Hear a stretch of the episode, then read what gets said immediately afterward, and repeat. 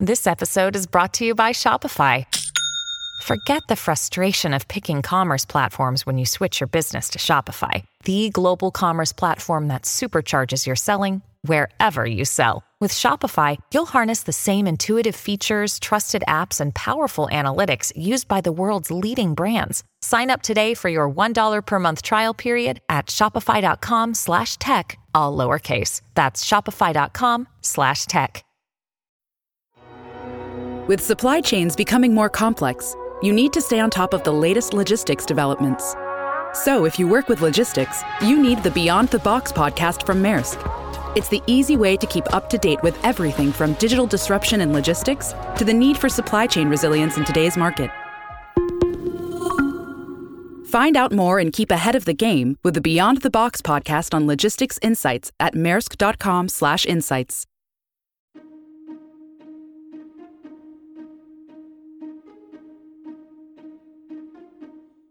Hello, and welcome to the How To Academy podcast, a new show for and about people who think big.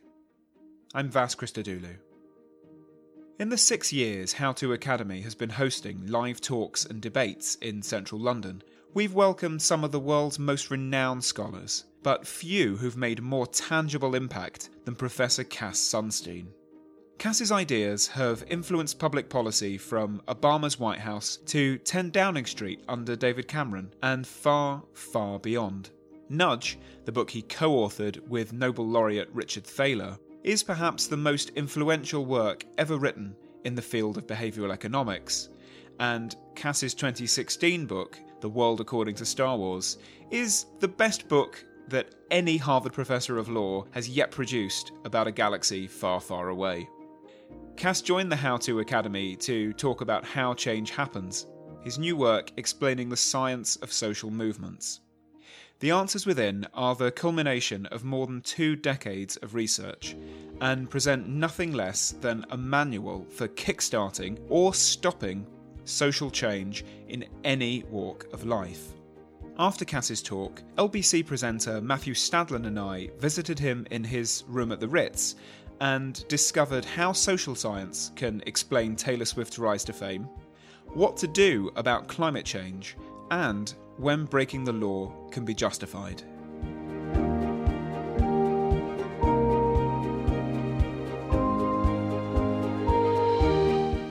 Cass Sunstein, absolutely brilliant to spend time with you. I can honestly say that this is a pleasure and a privilege, and where better to do it than in your bedroom in the Ritz?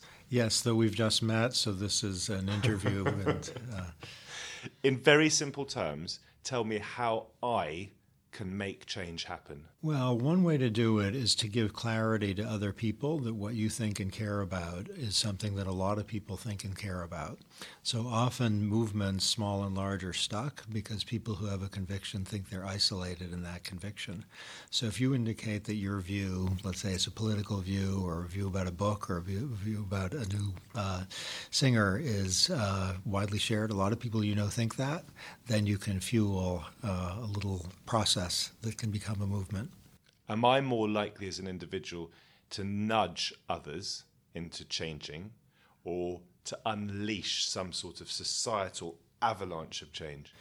Well, for any individual, it's hard to have the kind of megaphone that can create massive social change. Uh, nudges sometimes do create massive social change. So if a private company, let's call it a soft drink company, starts uh, uh, calling its drink by a name that people love, Pepsi Max is one, it can fuel movement. Or if there's a law that says people are automatically enrolled in, let's say, a savings program or in uh, clean energy, that can create very large social change. At the individual level, if we can signal that what we think is an emerging idea and that the course of history is on the side of that idea. It might involve animal welfare, it might involve clean air, it might involve Brexit. In fact, Brexit succeeded and ran into trouble, partly because of the processes uh, we're right now discussing. Then individuals can move at least dozens, and if, with some luck, hundreds of other individuals. And what role does technology play in this? Because it seems to me that platforms like Twitter can be incredibly empowering of the individual. Yeah, completely. So with Twitter, you can be a little bit like a television show from your hotel room or from your uh, office. And that means you can, if you're lucky, say something that a lot of people will hear immediately if you have, let's say, 1,000 or 2,000 followers. And even if you only have 100 or 40 followers, there's a chance that one of them is going to have a lot of followers and be interested in what you have to say.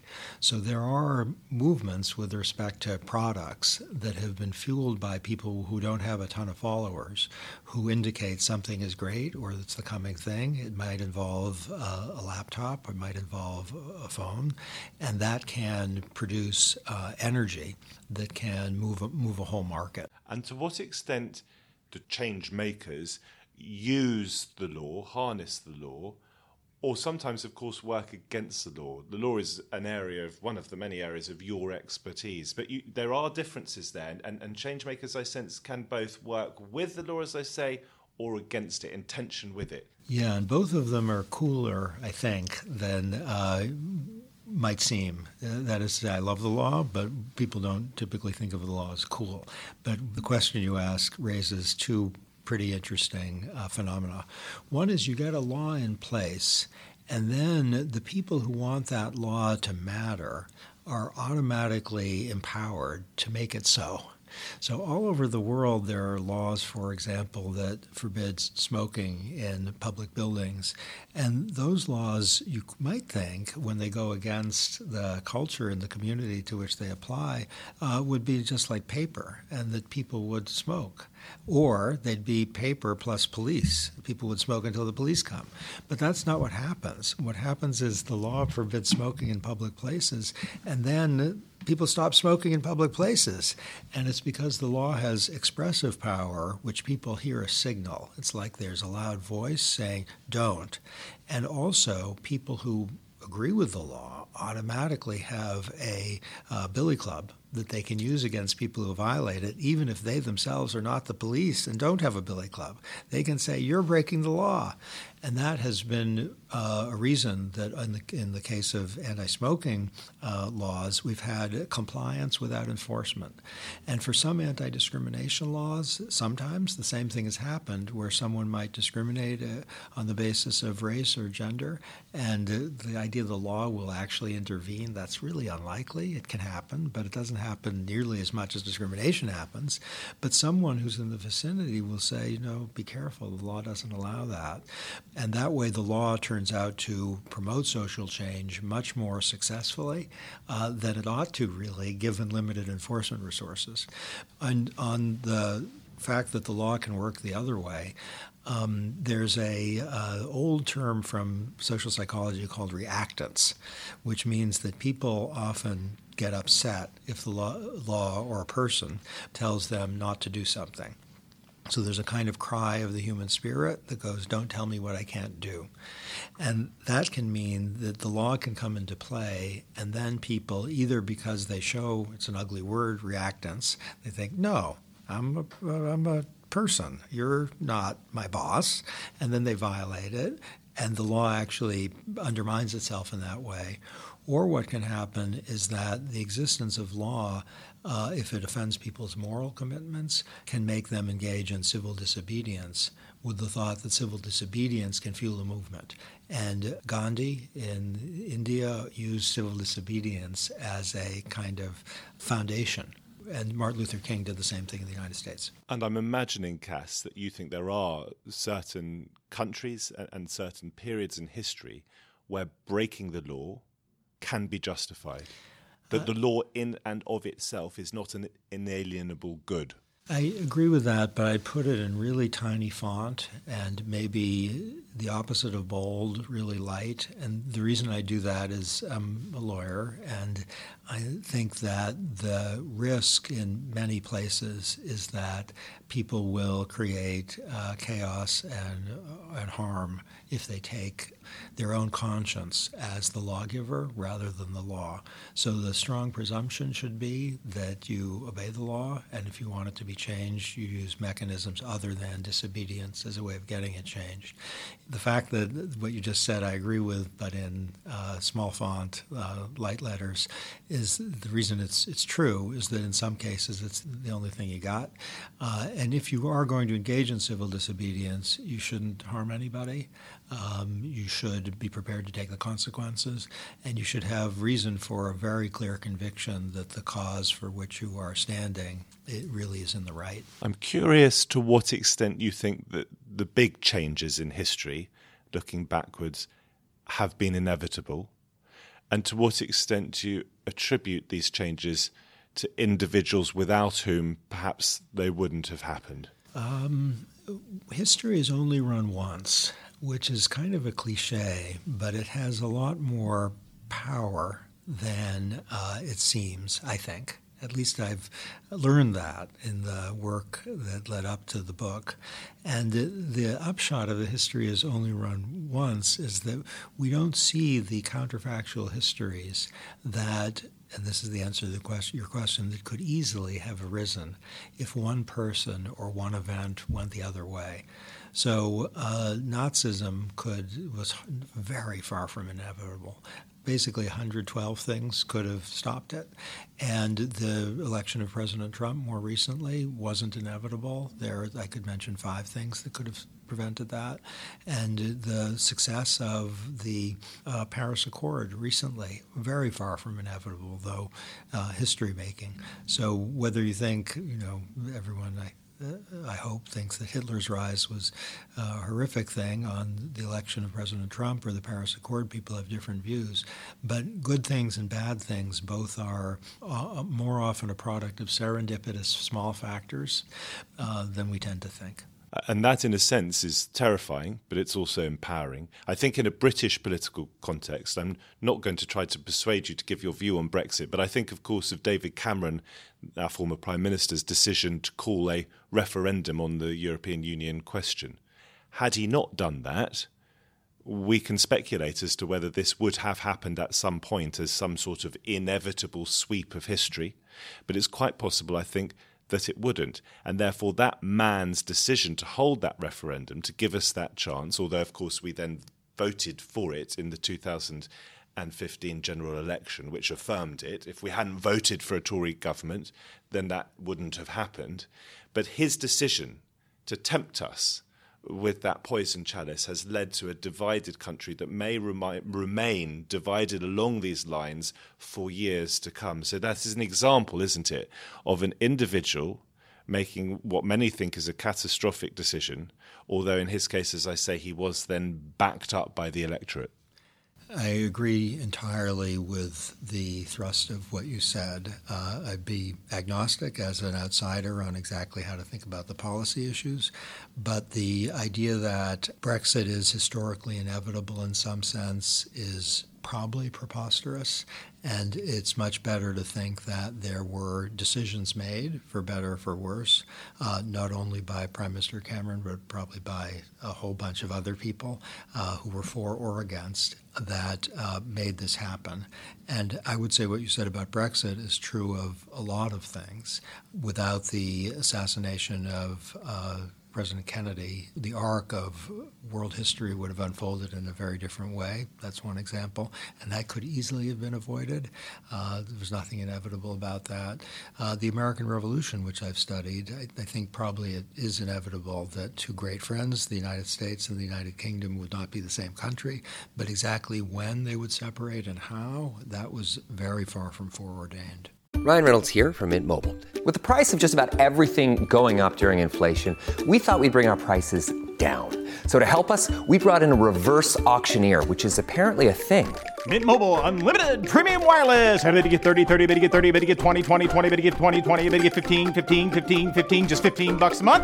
So, Give it a try at mintmobile.com/switch. slash $45 up front for 3 months plus taxes and fees. Promo rate for new customers for limited time. Unlimited more than 40 gigabytes per month slows. Full terms at mintmobile.com.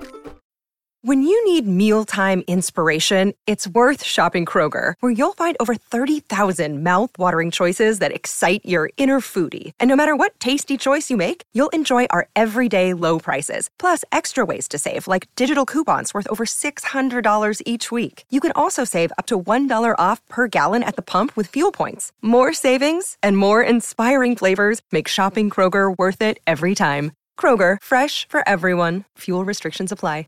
We must make reference, of course, in the context of sweeping change, making big change to the hashtag MeToo movement. And I wonder again, do you think without that very first person who used that hashtag, who coined that phrase, that the, the sort of societal shifts that we are witnessing, and we hope, I imagine, sustain broadly if we're on the same page there, do we think that that would have happened anyway? Uh, no, it could have been uh, something other than hashtag Me Too. It could have been hashtag Justice Now or hashtag Sex Equality Now or something. I haven't been very inventive. Keep, keep coming up with badly.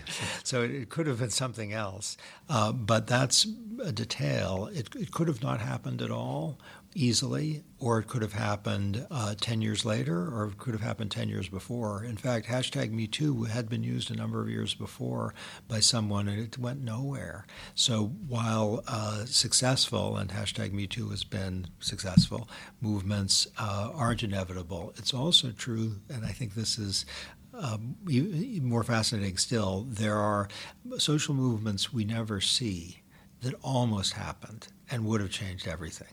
And hashtag MeToo, let's say 2009, is an example of one we didn't see. Or Prime Minister Z, who's working in some office somewhere, who could have been a transformative leader. He just didn't quite make it, or he decided not to run at a certain point, or there's something in his background that someone brought out that made him say, I guess not. We've touched on social media and its power as a platform for individuals. What about the so called mainstream media that has come under almost constant attack by your president, Donald Trump? To what extent is that responsible for the white supremacist movement in the United States? I wouldn't attribute the uh, still, thank goodness, modest success, maybe less than modest success, tiny success of the white supremacist movement to the mainstream media. I'd attribute it to two things. First is in my country, unfortunately, there's a group of people, it's not huge, but it's not zero, who are white supremacists. Now, they may have you know, emotional problems or kind of an ambient rage, or they may have learned something from someone, or they, they consider it learning that made them think what they do. Um, the reason they've been able to do better than they otherwise would, and they're not doing well, the reason they've been able to do better than they otherwise would is that they've been able to find like minded others partly by virtue of uh, new media and partly by virtue of the organizational, let's say, uh, determination of some of their fellow white supremacists. And the process we're now into is that uh, people sometimes falsify what they believe because they think it's inconsistent with social norms. And white supremacists have often done that. That's a good thing. And sometimes people are basically just going about their lives and not doing anything on the basis of what they think because they think they're the only one who thinks it. But if they find like-minded others, you know, then we have a group and we might have a movement. And it's been a little tiny bit of that. I may be more optimistic than uh, reality warrants, but I think it's a tiny bit of that is probably the right description. And one of your key concepts, of course, is group polarization. It's something that one of our columnists in this country, Danny Finkelstein, in the Times picked up on recently, I think in the context of Brexit. And just very briefly, pinpoint exactly what you mean by group polarization. Okay, so one of the most robust findings uh, the words robust findings aren't the most exciting words in the English language, but let's get excited about them. we'll is do our best. Is that if uh, like minded people get together, they're going to think a more extreme version of what they thought before they started to talk. So you get a group of people like Taylor Swift, uh, after they talk with each other, they I'm will, so pleased you introduced Taylor Swift yeah, into this yeah, conversation. well, she, Thank you. Well, she is the best there is. Uh, not the best there ever was. That's Bob Dylan, but she is the best there is. And uh, if they like Taylor Swift at first and they start to talk about, let's say, uh, Red or the song Mean, then after they talk to each other, they will think the CD Red is as good as it actually is, which is fantastic, or they will think that the song Mean should win the Grammy, as it actually did. This is uh, an example of the greater extremism that's produced by like minded people talking to each other on climate change, on immigration, on uh, discrimination. It happens on both the left and the right where if people think I'm not that worried about climate change or I'm really worried about uh, immigration, if they talk to people who agree with them, then they will think climate change is a hoax, it's nothing, and they'll think immigration is killing everybody. Maybe not that extreme, but they'll think it's really a, a very large problem. And if we take it back to Brexit just for a moment, if you get a whole bunch of Brexiteers, so called, in the same room, who started out as moderate perhaps in, in, in, what they wanted to achieve, the more time they might spend together, or the more time they might share a chamber in the, in the Houses of Parliament, the more extreme they can become until almost nothing will satisfy their appetite. I think there's no question that the enthusiasm for Brexit on the part of those who favor it has been uh, intensified and produced greater confidence and greater unity exactly because of what we're now discussing. And that can be, in some cases, you know, a source of good things where people think slavery, I'm really clear that's bad, we're going to get rid of it. But it can produce, uh, let's say, dogmatic uh, but unearned confidence, and it can make social conflicts extremely difficult to resolve. You mentioned climate change, and too many conversations in 2019 about politics, about current affairs, take place without the words climate change, which is kind of remarkable. So I want to focus on that just for a moment and understand from you whether we need to be nudging our governments or our governments need to be nudging us, whether we need to be working together. How can we save the planet? I worked in the Obama administration, and we did a great deal on climate change. Most of it was just an effort to reduce greenhouse gas emissions, and it wasn't, you know, telling the public be more scared than you are. Uh, some of it involved nudges, and many countries in Europe have done things like this, so that when you buy a car, you get uh, information about greenhouse gas emissions, or when you buy uh, appliances, you get clarity through information about energy energy efficiency. And these are nudges that uh, reduce greenhouse gas emissions. They're not going to save the planet, but they are going to reduce the uh, level of warming we get. And there are things that aren't nudges, like fuel economy rules or regulations of uh, coal fired power plants. And these have had a very, very large effect in reducing greenhouse gas emissions in the United States. And they're having a very large effect, similar things in Europe and throughout the world.